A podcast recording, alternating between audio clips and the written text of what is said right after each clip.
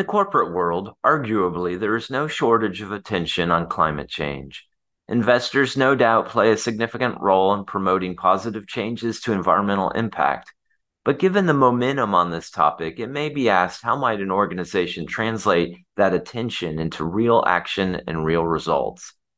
Hello, I'm your host, Paul Teese. And on this episode of If When, I'm joined by Hollie Schmidt, Global Solutions Director of Sustainability, Resilience, and Climate Response for the Americas region at Jacobs.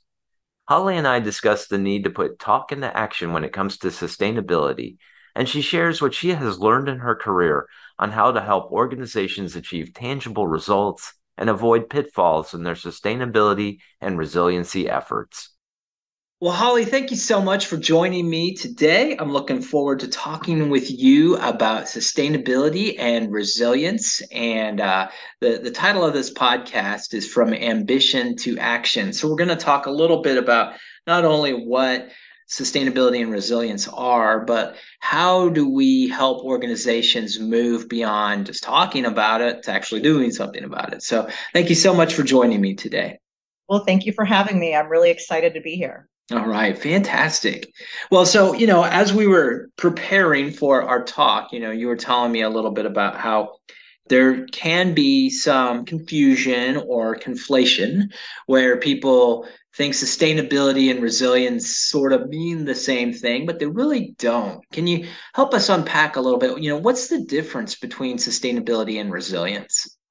Sure. And I deal with this question a lot and, and clarifying between the two because we're really trying to achieve both. And when we talk about sustainability, we're really talking about how can we be more efficient in the way that we develop in our planet. Um, so I think about the three environments the physical environment, which includes natural disasters, the physical infrastructure, everything in our physical environment, mm-hmm. the human social environment, and then the business environment. So when we're operating in those environments, how can we be more sustainable? How can we achieve net zero, net positive outcomes? And how can we lessen the impacts of, of our actions? So that's that's how I think about sustainability, what we're doing to those environments. Resilience is about what those environments throw back at us, whether it's a hurricane or drought and drying up of our aquifers, whether that's a pandemic you know we we all really learned a lot through the pandemic on what resilience really means. Um, you know whether that's the impact to our supply chain and and things that impact our operational efficiency. How can we be strong and hardened against those shocks and stressors? How can we alleviate those vulnerabilities? So you know resilience is really about how can we be prepared for those those types of threats to, to our environments. And you really want them to work hand in hand we want to achieve resilience through sustainable solutions. So for instance, you know, you could have a seawall that helps with sea level rise and impacting surge, or you can build a naturalized living shoreline. A naturalized living shoreline is a sustainable way of achieving resilience. Then when we look at sustainability and, and say being more water efficient, where we're introducing water recycling and water reuse, that's actually introducing resilience into your water supply. And so those two things should work hand in hand. And I encourage our teams and our clients to think about them as zippered up together. No, that's fantastic. That's fantastic. You know, so I think a lot of like what we see, and I, and maybe this has been kind of pushed by the ESG mentality, you know, an investor level and whatnot, but there's a lot of talk, obviously, about sustainability and resilience. And this kind of gets to the heart of, of our, our episode today. But there's a lot of talk, a lot of attention, but talk is cheap, as they say. You know, what are some of the organizational pitfalls that, you know, that can lead to inertia? And how do organizations uh, overcome those? Well, and that really goes to the title of our podcast, Bridging That Gap between ambition and what you're committing to and what you're saying publicly you're going to do and your intent, and actually driving that into your business and being able to demonstrate and measure and prove out your actions to get the credit for that. And, and this is a big space of where I operate. You know, I, I deal with the C suite, the leadership levels of our clients, and it really needs to come from the top down so the good news is that people are out there making their ambitions and their commitments known, but then it really needs to roll through the organization to effectively take hold. And so you know, two of the greatest things of inertia that I see is the business as usual mentality. And, you know, we've always done it this way. This is our most profitable way of doing it. Why should we change? And kind of penetrating what I call that dense clay layer of your organization. So you've got this top leadership saying, we're committed to doing this. We want you to figure it out. You have a lot of mid and young level staffers that are champions of sustainability and resilience, and they're trying to figure out you know, how from the middle out can we kind of impact this? But it's really getting through that business as usual, dense clay layer and saying, you know what, we have to change the way that we're doing our, our work. And that is driven by changing your governance structure, changing your mandates, changing your incentives, changing your accountability structure and how you're enforcing it and tracking it. And that is really a ripple effect that goes through the very heart of your business operations. And I like to think of it as, you know, I've, I've been around for a while. I've been at Jacobs for 23 years and practicing for 28. I remember when the health movement and the safety movement really took hold in the early 2000s when safety became a huge cultural shift for many, many organizations and, and Jacobs is one of them. And that really drove into the business. We, we started every meeting with a safety moment. We had lots of different safety awareness campaigns. There was just a huge push but it took about five years really for that to, to penetrate and take hold. And I think that's what we're seeing now with sustainability and resilience. Hmm. Well, on that topic of you know incentivizing behavioral change and action, I, I assume that companies, uh, service providers, are seeing greater sustainability requirements come through from their clients, you know, on project proposals. Uh, if so, is that have you found that to be a driver for authentic action on sustainability, or does it just tend to be a creator of more paperwork and reporting? Well, it really depends on the organization, but but one thing I really see happening is that the financial markets have shifted, and they are really starting to embrace and adopt and understand the value of sustainable and resilient approaches and, and ways of behavior once that financial market starts shifting, then we've also got what's called a scope three and part of our ESG, which really looks at the upstream and the downstream behavior of your organization. What are your feedstocks? What are inbound to your organization? Who are those vendors that are providing it? And how do you green up that system? How is your own operational footprint? And then what's happening downstream? What are you doing with your waste streams and your byproducts? And how are you distributing your products? And because of that kind of holistic, um, you know, web, if you will, where your organization is in the center, but people that you touch on a daily basis are also getting those pressures. You're really seeing that penetrate, I think, much more holistically. Some companies and organizations are better at actually achieving action than others, but I see a systematic pressure across all of the markets. And, um, you know, some are more early adopters, some are later adopters, but they're all being pulled into that space. Hmm. So you, you talked in a piece you authored earlier this year, and I'll, I'll, jump to the punchline, but then I'm going to ask the question, but you talk about this concept, return on perception. And I really like, I like that. I like the poetry of it. But you you authored this piece, and it was on developing resilient and sustainable infrastructure and you wrote, we need to expand the focus from solely return on investment to include return on perception. Can you unpack for us, you know, what is return on perception and why is it important? Well, historically, and I, have worked across many large clients, they make their decisions on first cost. What is the first cost of this solution and this action? What's the first cost of the build? how do we get that return on investment and that first cost as low as possible and as profitable as possible and and you know get that return quickly but there's a huge return on perception that is harder to monetize and put a financial value on. And those are things like health and wellness um, worker welfare issues retention and attraction uh, ability. What does the public think of your brand when they see your developments and your footprint on our planet? And so those have value and we've we've worked we work with a company called Symmetrica that, that Jacobs is involved in and I work across my technical teams and say how do we measure the things that are non-financial and how do we start to talk about how there is that non-financial value in that return on perception. So if, if you have a development and the public sees solar panels on top of the, the parking garage, there's going to be a positive perception there. Yes, you're doing green energy and renewable energy, but the public sees that. Um, when you walk into a lobby of an organization and you see plants and a palette, a color palette that's warm and inviting, you have a feeling about that. You have a, a perception on that company that really impacts your behavior. And so we encourage what we call the triple bottom line, which is profit. Clearly, we're, we're out to help for Jacobs to be profitable and for our clients to be profitable, but there's also people and planet. And we really want to achieve all of that trifecta of those three items, both in the perception and, and return on investment and non-financial return on investment. So there's a lot more kind of scientific ways now to measure those intangible items that we're really paying attention to. Hmm. Now let's go back to the the dense clay layer that you talked about, that kind of we've always done it this way kind of mentality.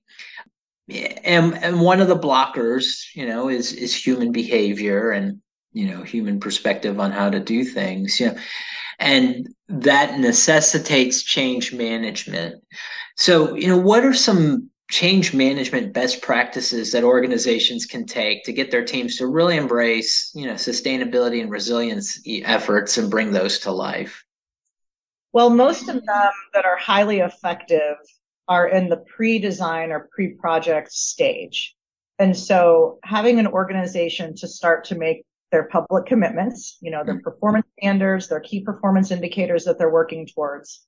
You know, so Jacobs has a net zero by 2040 goal of how we operate as an organization, looking at design guidelines and technical guidelines and RFP language that goes out to contractors or vendors. All of that can be baked into those pre-project, pre-design guidance so that it makes it into the budget because what we find is that highly resilient and sustainable solutions do cost more typically. Mm-hmm. Normally we see about a 5 to 15% increase in the capex of the project. But when you do a life cycle cost analysis, not just a first cost, when you look at the whole entire lifespan and the efficiencies and the hardening that you get from being more sustainable and resilient has a huge compelling business case. The payoff is good the risk avoidance is greater. Um, your overall operations and maintenance OPEX costs are much, much lower. And, and then you combine those non-financial benefits that we were talking about earlier. And that really helps move the needle. And I've been in, involved in projects and programs where we've been able to influence that mm-hmm. space. So we did a rebuild for Tyndall Air Force Base um, on the panhandle of Florida after Hurricane Michael. And we modified all of that pre-design guidance. So when the design packages went out for, you know, 35% design all the way to 100% design. All that was baked in and the budgets were there to accommodate that gross up of the OPEX. And so it's, it can be done. And I've done it where the budget's in place, the project's in design, and we go in and we do an overlay analysis to say, with the current budget, what can we do? Or with an increase of 2%, 5%, what can we do? and we're able to change that design. Um, there was just an article that came out from Jacobs talking about the Jacobs relationship with Fujifilm and um, the biopharma manufacturing facility they're doing in the Carolinas. And I helped LEED the team to do a sustainability overlay for that project. And we were able to move the project into a lead gold campus compared to the kind of design to code that it was in before. And so here they are building this beautiful facility that's much more sustainable and resilient than it was initially envisioned by the client. And the client had come to us and said, we need to change what we're doing right now. And so, you know, we mobilized and came in and, and really changed that. So there has to be a genuine appetite on the client side and a genuine appetite and desire on our side to be those change managers. Hmm, interesting. Now, this next question, and uh, you know, I had heard this. Uh, it was kind of a little soundbite, but it was something I thought was fascinating that Jacobs had worked on, and so I'll give you an opportunity here to brag on this. But the question is, can you share some examples where companies are taking creative and tangible action to address sustainability challenges? And the example I'm citing is I understand Jacobs is uh, working with a premium tequila manufacturer, Patron, to turn agave byproduct into cardboard to solve uh, their supply chain issues. So that sounds really fascinating. So, can you tell us a little bit about how companies are are taking these like creative steps to address sustainability challenges? Sure. And I absolutely love to talk about the Patron project. They're a great client, an amazing facility. They're owned by the Bacardi Corporation, and, and we've done work for Bacardi in the past. So we did a holistic and comprehensive master plan for all of the Patron enterprise in central Mexico. And as part of that, we looked at their supply chain and where their risks were and how the pandemic really impacted their supply chain and where those pain points were. And one of them was in cardboard. So they were getting pinched on their supply chain. And so at times that would really disrupt their operations and being able to ship out their product. Then we looked at their immediate operational footprint and how they were actually manufacturing tequila. As you mentioned, agave is their main sugar source. And I've had the pleasure of seeing how their premium tequila is made. It's a beautiful process. And looking at their main waste stream, which was the agave, what was left of the agave, it's called bagasse, and it kind of looks like like a coconut husk, right? They have lots and lots and lots of that. So we had our partners PA Consulting with us on that project. And when we identified the the shortage of cardboard in their supply chain, the robust amount of waste stream with the, the bagasse and what that bagasse could be, how you could create value for it. They called it a waste valorization study. And PA had was brilliant. They came up with, I think, over 200 different options for using their waste streams and turning those waste into value. One of which is retreating the water so that you can use the water again, not necessarily for their products, but for other functions. And it was determined that there's a high likelihood that they can make cardboard out of this agave byproduct. So that still has to go into the R&D phase, but the goal would be to attract a synergistic industry that could be co-located or located near the Patron manufacturing facilities, take that byproduct, make cardboard, and then provide that back to Patron. And what that does is a couple things. It de-risks their supply chain for cardboard. It creates a circular economy. It reduces the cost of their cardboard because now they're providing the cardboard manufacturer with the feedstock, which is their byproduct. They have sustainability goals, which is to increase the recycled content in their cardboard. So this achieves that. And it also gets them to net zero on that waste stream, which they're already composting it, but now they are using it to provide additional value back to the company. So those are all of those types of connections that we want to make once we understand that client's full operational footprint. No, that's wonderful, and I, uh, the concept of the circular economy is just is so cool. You know how you're able to create kind of a, a self-sustaining model. You know, just by being creative and uh, uh you know attacking the problem in a different in a different way. One other thing I'll just mention is it also helps them decarbonize their supply chain. So we're no longer trucking all of this cardboard back and forth. So we are, you know, decreasing those emissions as part of that solution as well. No, that's fantastic. Now, it seems like everywhere you turn, you know, companies are touting their sustainability efforts, of course. There's a lot of a lot of interest, but are some industries better outfitted to make significant improvements in sustainability endeavors? That's a great question. And I'm so excited. And part of what I love about my job at Jacobs is I get to work across all of the markets. So mm-hmm. our infrastructure group, our federal and environmental solutions group, our advanced facilities group, across all lines of business, all geographies in the Americas. And I work with some of our international um, groups as well. And so I really have had the privilege of understanding that cross market comparison in this space so I've been in this job for about two and a half years and clearly the corporate commercial private markets are at the head of the game. You know, they are the most progressive. They have the most flexibility, I think, to reallocate funds, to do R&D, to really understand that brand enhancement connection between being sustainable and resilient, using smart technologies, being savvy business people. And so, you know, Patron is a great example of that. They're a privately held corporation but you know we're doing work for microsoft and you know for other large scale corporate clients that are really very genuinely intent on moving that needle. But I also work with the Department of Defense, and we're doing a big program right now with the DoD called Engineering with Nature, where we're looking at what are these natural disasters that are threatening the mission assurance of our Department of Defense installations, and how can we use nature based solutions to resolve those? I was just in Hawaii all last week. Um, that's a tough gig, but I, I suffered through it. And we were in Kauai looking at a naval installation and severe erosion at the top of a ridge where a lot of sensitive equipment is being located. And how can we fix that through nature-based solutions versus walls and, and concrete and pipes?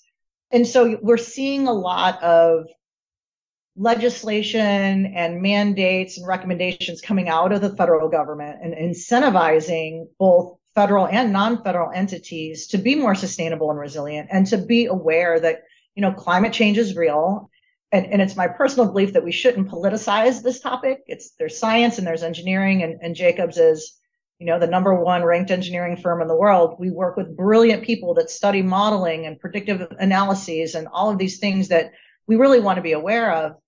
But then, you know, I, I look at the transportation market, and we've got statewide departments of transportations or DOTs coming out with climate analyses and vulnerability assessments I've been working with the rail industry and our rail market, and they're looking at, you know, how can they combat landslides and washouts by developing better along their linear infrastructure corridors?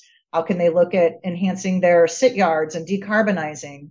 Uh, we've been working with transit companies, and Jacobs delivered a project where for the New Jersey Transit Authority, after Katrina, they went down because of lack of power.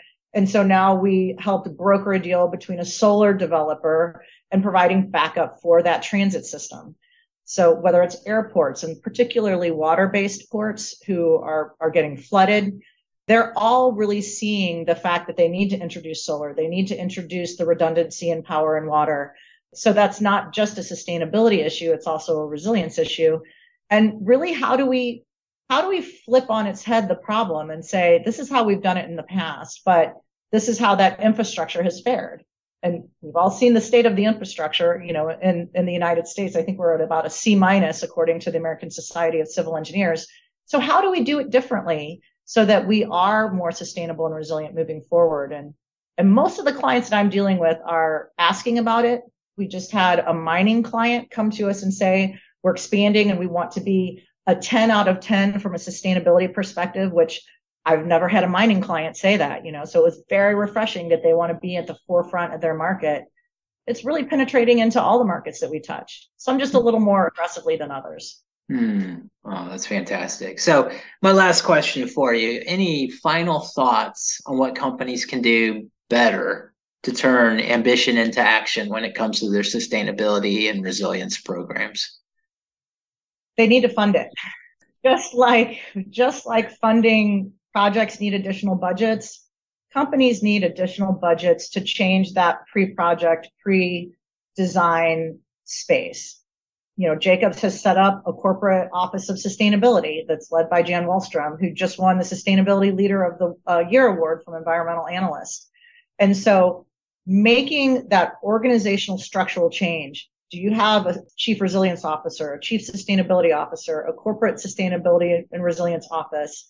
I sit as a global solutions director for sustainability, resilience, and climate response for the Americas, and I have three counterparts. And so we're really looking at how do we lay liaison with corporate to make sure our commitments really are, you know, we have that implement implementation strategy in place. Is it feasible? Can we actually achieve those metrics that are out there? And it's also empowering the people who are passionate about it internally. So Jacobs has a lot of communities of practice around decarbonization, nature-based solutions, green and sustainable buildings, net zero nature positive. You know, you start to break down what are the components of sustainability and the components of resilience and getting those people who are passionate about it in that space. I think it's, it's impacting your sales organization. If you do have a sales organization, Jacob sees that as a differentiator and a win strategy. So how do I go and talk to our client account managers and understand what their clients may need in this space? But at the end of the day, you have to have budget and funding that's behind it. I know Jacobs just backed a $500 million green bond, and that's going to help us with our decarbonization strategy for our corporate footprint and with some of our diversification and inclusion KPIs. Green lending has better terms. So if you can demonstrate that you're going to be more sustainable in your actions, you can get better lending terms. You can get lower interest rates. And that many times can offset the capital, the increase in your capex. I also work with a group I'm calling Financial Solutions, and they're looking at what, how do you get grants? What's the legislation that's coming down that you can qualify for? Um, how can you attract private equity and public private partnerships? And then looking at all of the funding streams and how do you do that financial strategy to really set that project up for success? And just working with some brilliant economists that we have at Jacobs that, that do that kind of work because lots of times our clients know they need to be more sustainable and resilient. They don't know what the project definition is and they don't know how to fund it and implement it. So we can come in in that space and help them with the project definition, the strategy, the funding, financing and implementation roadmap. And then that really helps again bridge that gap between ambition and action. And then I guess in closing, what I would say is that understanding that there's an ego based approach to development and there's an eco based approach to development. And my background is as a landscape architect. So we were taught to design with nature, to design with the land. And, you know, we can do anything we want. We can build a city on Mars eventually. But I think if we can all realize what would be the most lightest touch that we could have in our environment, how do we redevelop instead of greenfield development? how do we let eco lead us in our solutions and understanding the value of nature as infrastructure for stormwater management, for coastal resilience, for recharging our aquifers, for the ecosystem services of cleaner air, cleaner water, shade that helps reduce the heat islanding effect. You know, there are so many benefits to incorporating nature into what we're doing, into our cities, into our conservation areas and, and driving how we develop and I, I, was talking to a friend of mine and I told him, you know, oh, I'm, I'm out to save the planet. And he said, Hollie, the planet's going to survive. It's humanity that we have to save, you know? And so really, how do we tackle that? It's a, it's a big, huge topic, but Jacobs is not only in a position to impact the way that we operate as an enterprise, but the impact that we have by helping our clients be more sustainable and resilient in their solutions is massive billions and billions of dollars worth of projects that we touch. So if we can transform as a company and deliver all of that to our clients and bake it into every solution, that starts to really move the needle. And that's what gets me really excited about what I do. Well, Hollie, thank you so much for sitting down with me and, and walking through uh, sustainability and resilience and you know giving us some perspectives on how to turn ambition into action. I think at the risk of being cheeky, a key takeaway that I had is you've got to put your money where your mouth is. So um, I really appreciate you uh, sharing with us some of the exciting things that are going on at Jacobs and what they're doing. And uh, thank you so much for your time today. Absolutely. I love doing it. Thanks so much.